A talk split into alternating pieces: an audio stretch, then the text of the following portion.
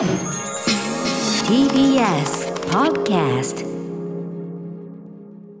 時刻は6時30分になりました。2月11日金曜日。TBS ラジオキーステーションにお送りしているアフターシックスジャンクションパーソナリティは所属事務所会議室から本日はリモート出演しておりますライムスター歌丸です。そして TBS ラジオ第6スタジオに第6スタジオにいるのはお休みの山本貴明アナウンサーに代わりまして TBS アナウンサーうないりさが今夜のパートナーを務めます。ということでここからは週刊映画辞表ムービーウォッチメン今夜歌丸さんが扱うのはリドリー・スコット監督レディー・ガガ主演のハウス・オブ・グッチです。では歌丸さんお願いします。ファーザーさん and House of Gucci After Six Junction. さあここから私歌丸がランダムに決まった最新映画を自腹で鑑賞し評論する週刊映画辞表ムービーウォッチメン今夜扱うのは1月14日から公開されているこの作品「ハウス・オブ・グッチ」はい今流れてるねブロンディの「ハート・オブ・グラス」はじめ 80s ポップそしてオペラ。この 80s ポップとオペラ。まあ 90s もあるかな。とにかくポップミュージックとオペラ。この軽薄な使い方、これが非常に印象的な作品ですよね。えー、ゲティ家の身代金、最後の決闘裁判などなどのリドリー・スコット監督最新作、ね、もうもはやその近作を並べるだけでも印象的って感じですけどね。えー、サラゲイ・フォーデンのノンフィクション小説、ハウス・オブ・グッチを原作に、ファッションブランド、グッチ創業者一族の一大スキャンダルを描いたサスペンス。貧し貧しくないよ、パトリツィアは。パトリツィアは全然中小企業社長の息子だから、えー、中流家庭ぐらいじゃないですか、えー、まあ一般人出身のパトリツィアは偶然グッチ創業者の孫ママウリツィオ・グッチよてグッチと出会い結婚、えー、グッチの富と名声を我が物にしようと暗躍するがとある悲劇を招いてしまう。このこのストーリー要約もこの映画を見て感じる印象とは少なくとも結構違うと思います。この要約ちょっとどうかな、えー、パトリツィア役のレディー・ガガ、えー、マウリツィオ役のアダム・ドライバーをはじめアルパチーノジェレミー・アイアンズジャレッド・レトなど豪華キャストが集結しております、えー、もうこのハウス・オブ・グッチを見たよというねリスナーの皆様からメールをいただいております感想メール、えー、監視報告ありがとうございますメールの量は多めやっぱね、リドリー・スコット最新作、かつ、なんかこう、ね、グッチ家の崩壊を描くとか、もうめっちゃそんな面白そんな面白くなるでしょうみたいな、キャストもすごいですしね、えー、行く人多いんじゃないでしょうかね。えー、で、賛否の比率は褒める人が7割以上。主な褒める意見はエンターテインメントとしてめっぽう面白い編集が甘いのか長めの上映時間もあっという間だった。俳優陣が素晴らしい。レディー・ガガアダム・ドライバージャレット・レトアルパチーノなどの全員素晴らしかった。美術や衣装もゴージャスなどございました。一方ダメだったという人の意見は淡々としていて退屈だった。誰にも感情移入できずなどございました。あとはまあね当事者としてあの劇中にも出てくるトム・フォードがねあの特にギガ化して描かれてるキャラクターに関してはあんなんじゃないよとかね、えー、言ってもまあ、でもそれはねあのそういうふうに描かれてるなりのね作品というかね後ほど私も言いますけど、えー、代表的なやつをご紹介しますね。皆さんの感想。ラジオネームまさやさん。格調高い作品も撮れるリドリー・スコットですが今回はゲス屋のエンターテインメントに徹しており上映時間159分と長尺ながら7分って書いてあるけど、えー、一瞬たりとも飽きることなく最後まで楽しく見ることができました。レディー・ガガ演じる欲望むき出しのヒロインは自信とバイタリティにあふれその下品でギラギラした推しの強さはポール・バーホーベンのショーガールにも通じるものがあると思いました。確かに、えー、エイリアンのリプリーはもちろんのこと。テルマ&ルイーズにせよ。近年では最後の決闘裁判のマルグリットにせよ。リドリー・スコットが描く女性像は皆意志が強く凛としています。しかし本作の後半占い師の言いなりになり身をやつしていく彼女の姿は滑稽ではあるでもあります、えー、サルマ・ハエックがねエターナルズからのこのギャップ。っていうね、えー、またハウス・オブ・グッチ最大の魅力は何といっても名優たちの演技のアンサンブルの見事さ見事さにあります。アダム・ドライバーのうまさを言わさら言うに及ばず気品ある貴族を演じさせたら現在ジェレミー・アイアンズの右に出る者はいないと思います。気品あってあと傲慢ね、えー、あとアルパチーノはゴッドファーザーを放出させる堂々とした凄みがあり特殊メイクを駆使したジャレット・レッドの開演はハンニバルで大富豪を演じたゲイリー・オールドマンのことを思い起こさせました。確かに。あと音楽についても触れないわけにはいきません。特に結婚式のシーンでジョージ・マイケルのフェイスが軽妙に流れるという意表をつく選曲のようにはしびました。これあのその前のオペラ選曲ともセットのまた効果なんですよね。これ後ほど言いますけどね、えー、一方ですねダメだったという方もご紹介しますね。えっ、とねダメだという方えっ、とねほや太郎さん。えー、史実をもとにしたという部分は良いのですが結局のところ夫婦関係の破綻からの憎しみ行き着く先はというこれをまんまストレートに描かれるとドキュメンタリーを見ていたのだっけと感じます。金を持とうが地位も名誉もあろうがスーパーパワーに目覚めようが人の陥る穴なんて決まった形しかないのかもしれません。なんせ淡々と実証の説明をするシーンが多くこの密度で2時間半超えは厳しい。展開が助長と上長と感じてしまうとなかなか鑑賞側の集中力も続かないですしまた劇中にベルサーチの名前がたびたび出てきましたが、えー、人生の結末が似通っているのはあまりにも皮肉ですし意図していたと思う。まあねあのヴェルサーチも殺されちゃった全然事情は違いますけどね。はい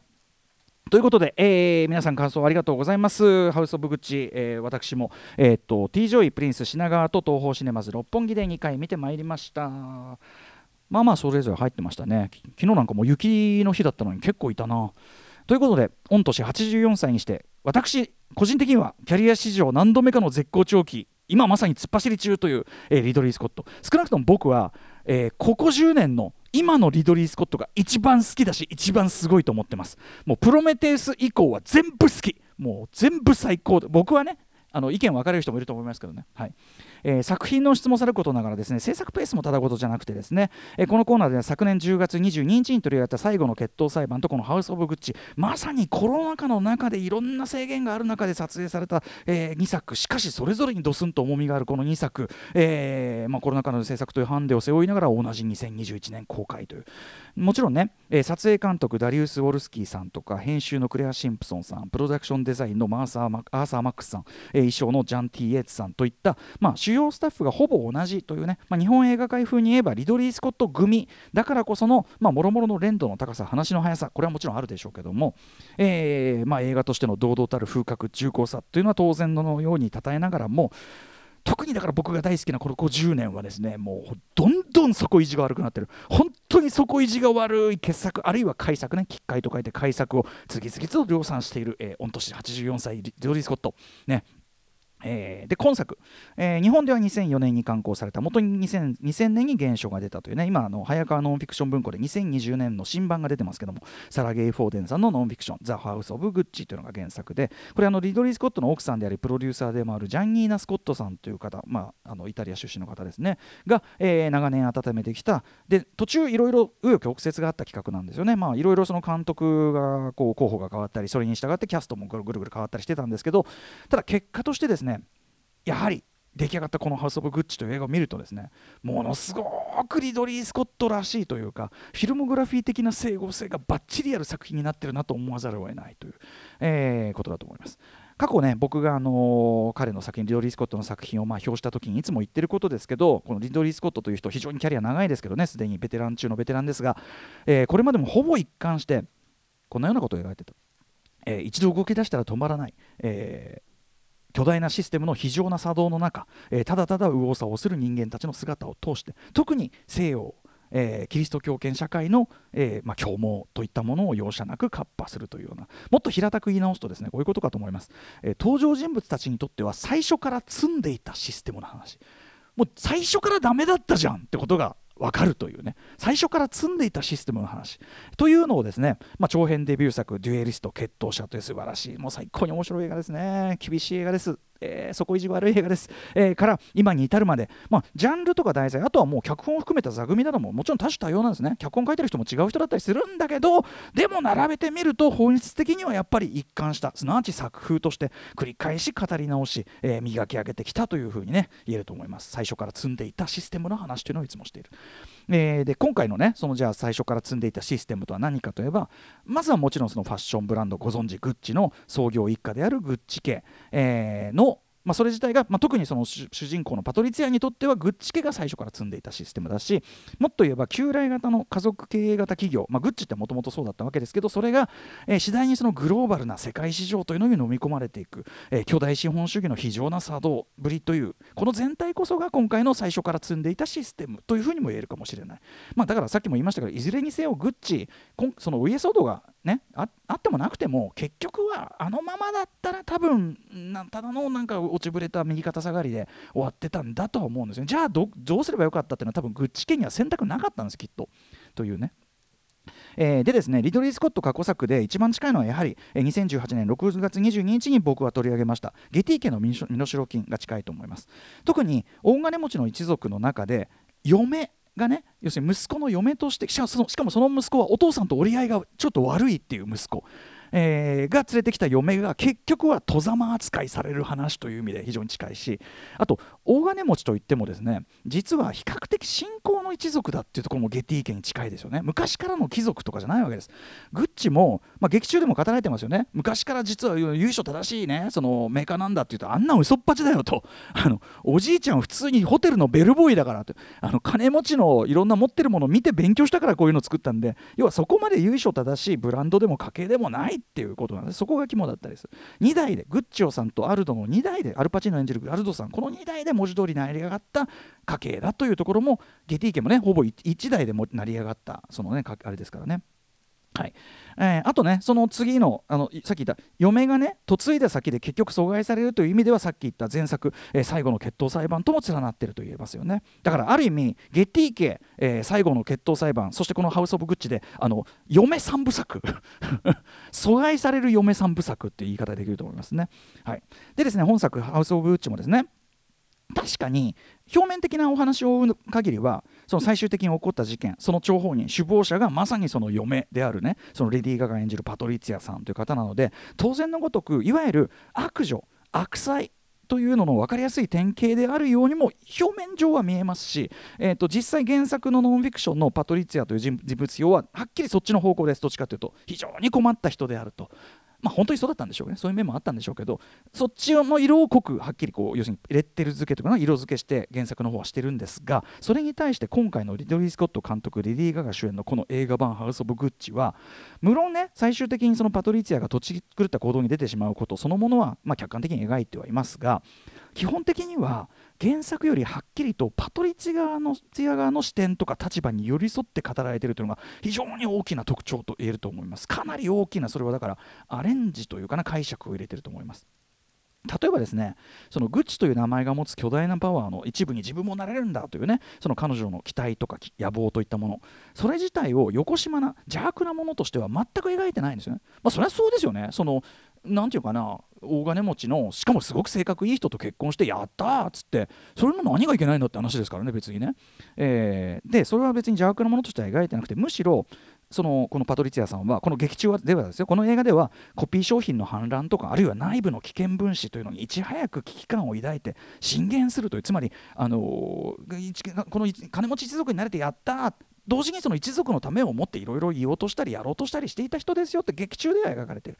なんだけど結局は遠ざまとしてそして何より所詮は嫁として女はすっこんでろ的な扱いとして結局その権力構造の中枢には入れてもらえない。そういう存在としてこの映画版「ハウス・オブ・グッチ」ではそのパトリツィアを描いてるわけです。つまり彼女にとってはグッチ家に嫁いだグッチ家そのものが彼女にとっては最初から詰んでるシステムだったということなんですけど、はい。えー、で例えばそれはですね前半彼女が最初にグッチ家に招かれるというくだりあります。そこで、えー、その結婚する相手のお父さんである義理のお父さんになるであろうジェレミー・アイアンズ。本当にエレガントで冷酷な値踏みっぷりこの目線ときた。同時に見てる側も、まあ、確かにあのえー、クリムトとピカソを間違えるのは恥ずかしいなって見てる側も分かる程度の間違いをするからなんですね。ここがうまいですよね。観客側のレベルよりはちょっと下の間違いをするという。はい。とまあ、それと対になるかのようなですねこれこのね前半に招かれるシーンと対になるかのように後半、えー、そのスキー場でですねそのリゾート地高級リゾートであるスキー場でそのパトリツィアが生まれついての金持ち子女たちを前にですねついついその生まれ持っての金持ち子女たちを前にしているからこそついつい頑張って生きり散らかしてしまうわけですね。当然のことながらそれが滑り倒すわけです。厳しい場面でしたね。そしてそこでですねアダム・ドライバー演じる夫マウリツィオはですねああこいつやっぱり住む世界違うわとこいつ育ちちょっと違うかも心が決定的に離れてしまうというようにも気まずいくだりなんという意地悪な場面でしょう、えー、という感じ。要はその前後今挙げたね前半と後半の要は身分差っていうのを残酷に示すような紙面あのシーンでこう挟んでることからもありきらかのように、えー、彼女パトリツィはですね結局は回想差生まれれ育ち違いゆえに最初から最後まで蚊帳の外に置かれてまんまだったというその点をこそこのハウス・オブ・グッチはクローズアップして見せるわけですね。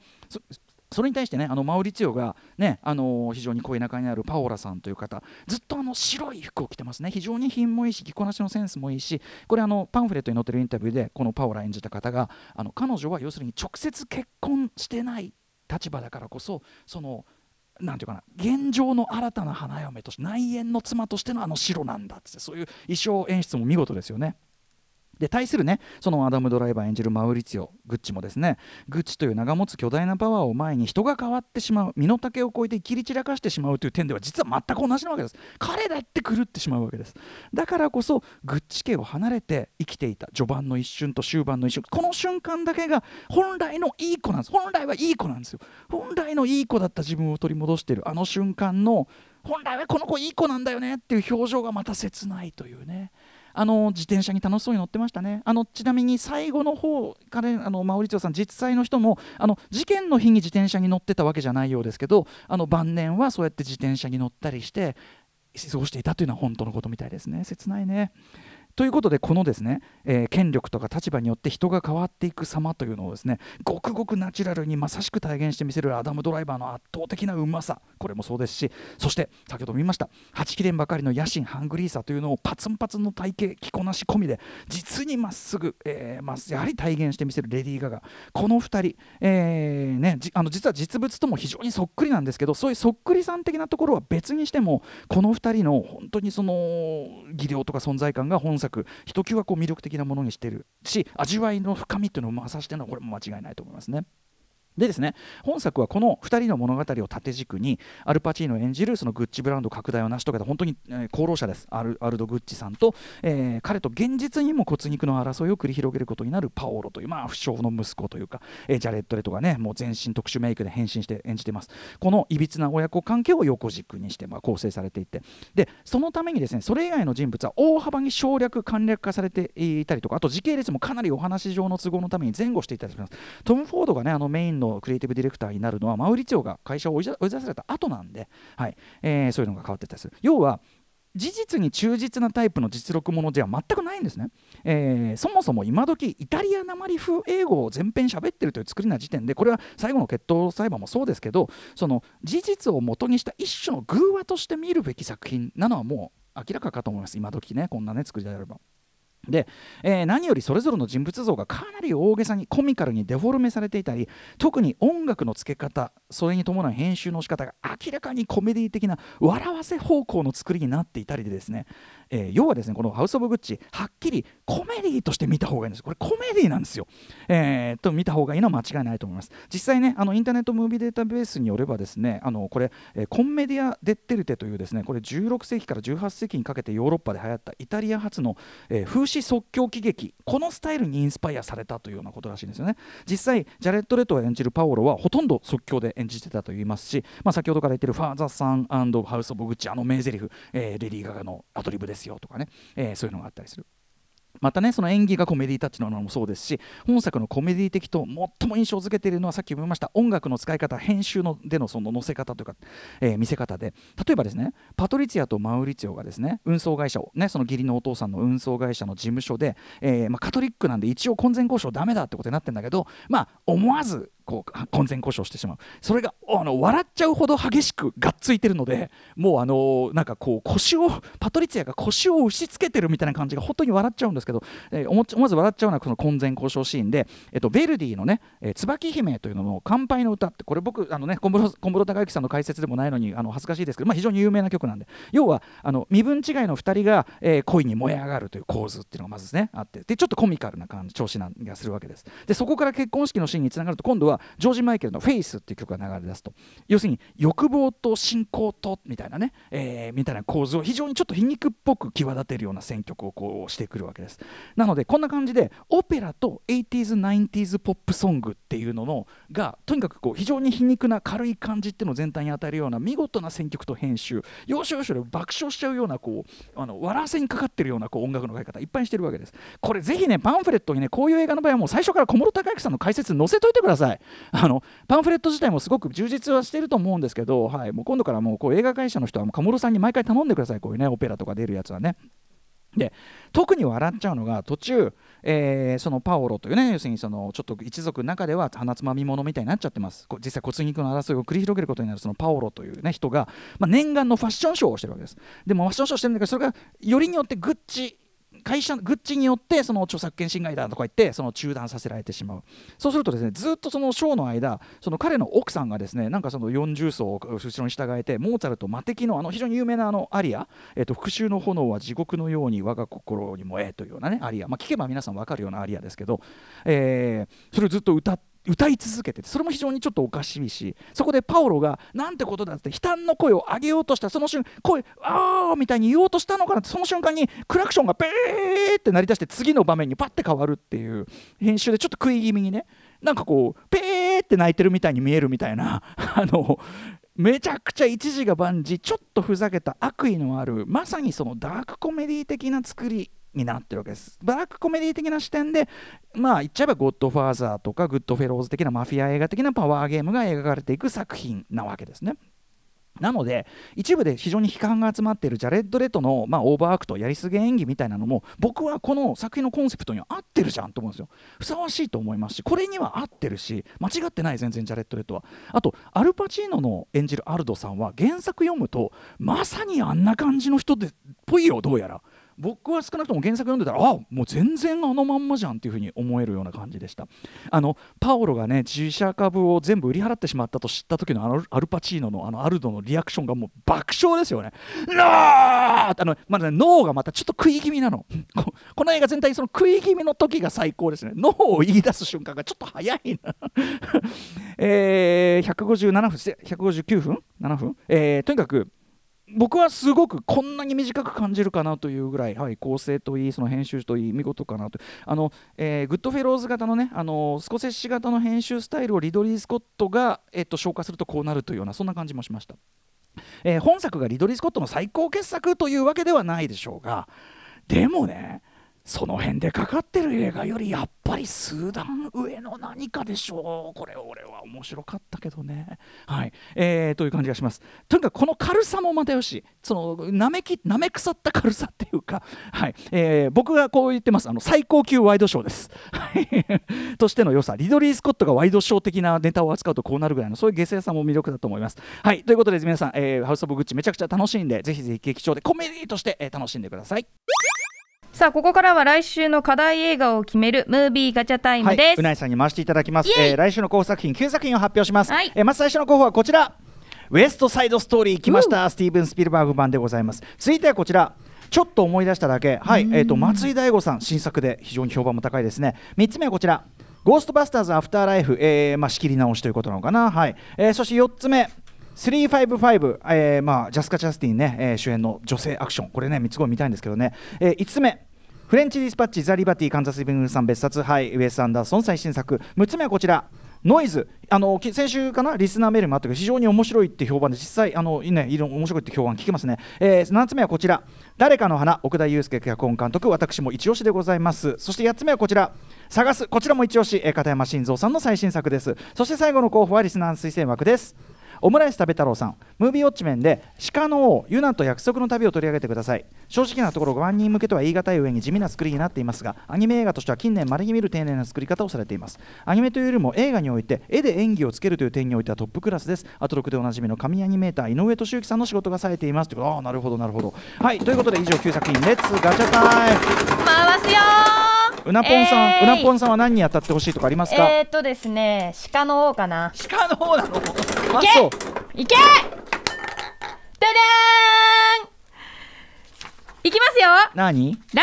週歌丸さんに評論していただくのはフレンチディスパッチ・ザ・リバティ・カンザス・イブリングさん別冊ウェス・アンダーソン新作ですか？もうね、あの俺まだ見てないけどもう結論はねおしゃれ。かわい。い以上。やってじゃあ行ったろかい！行ったろかいやそれも見ますよ。ウェス・アンダーソン新作見ないわけないから、はい。えー、ということでフレンチディスパッチザ・リバティ観察イブニングさん別冊、えー、もう見たよというリスナーの皆さんからの感想も募集しております、えー、さらにリスナー、えーねえーと、私に見てほしいよというねそのリスナー枠も募集してます、えー、リスナー枠に採用された方には現金2000円をプレゼントいたしております。宛先はどちらも歌丸アットマーク TBS.CO.JP 歌丸アットマーク TBS.CO.JP までお送りください。番組公式サイトの過去の評論、えーと、マネーショート2015年かな？マネーショート以降は残っておりますのでそちらも参照してください。GTK とかね最後の助っ人裁判もありますからね。以上週刊映画指標ムービーウォッチメンでした。